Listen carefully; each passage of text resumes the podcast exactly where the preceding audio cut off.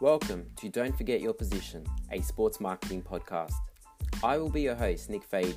Join me as I delve into the exciting world of sports marketing, whereby I will cover the latest stories in Australian and international sport from a pure sports marketing perspective.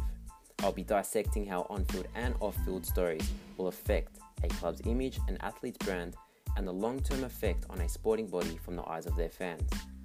Each week, we will also be taking a look at some of the high flyers in sports marketing, such as Red Bull, Big Bash, and the NBL, with exciting top 10 lists and guests. Social media, streaming, and all things digital will be covered and looked at as sport as we know it continues to become more influenced by these platforms. This is a podcast that will look at sport from a different perspective and rather than critiquing the actions of the players during the games, we look at how certain outcomes will affect the macros of the sporting industry as we further witness the evolution of sports marketing.